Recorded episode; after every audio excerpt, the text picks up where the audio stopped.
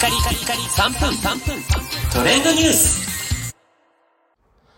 ナビゲーターしゅんです。今日あなたにご紹介するのは、男性のための UV ケア入門についてご紹介いたします。こちらですね、ウオモという雑誌で、え6月号ですね、妻夫木聡さんが表紙の最新号で紹介されていた記事なんですけれども、おじさんのための UV ケア入門ということで、日焼け止めの習慣を塗ることがないね、方にとっても分かりやすく UV ケア、紫外線防止のためのケアの仕方が載っております。皆さんね、あの、どうですか？紫外線防止のために日焼け止めクリーム等々塗っていますでしょうか、まあ、僕自身もですね、今37なんですが、えー、正直全然その辺のケアをしていった方ではなく、まあ、プールとかね、海とか行った時にこう友達からなんかそういったものをちょっと貸してもらうみたいな感じだったんですけども、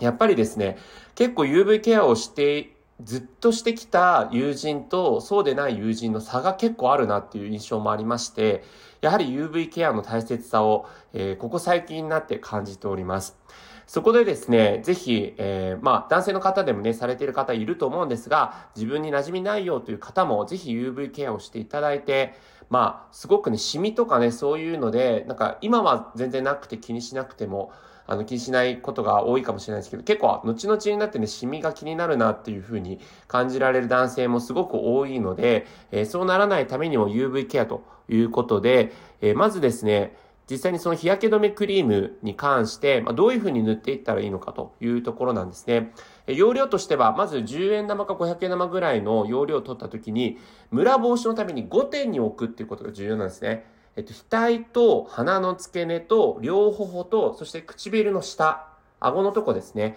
この5点に置いて、指の腹で馴染ませるということが重要です。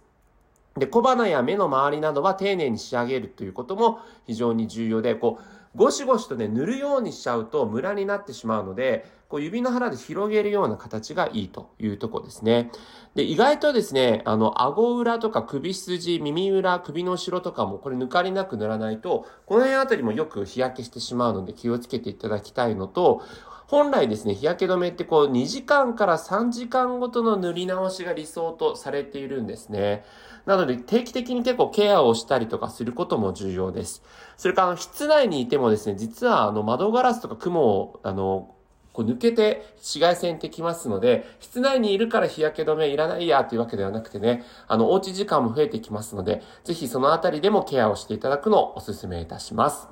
それではまたお会いしましょう。Have a nice day!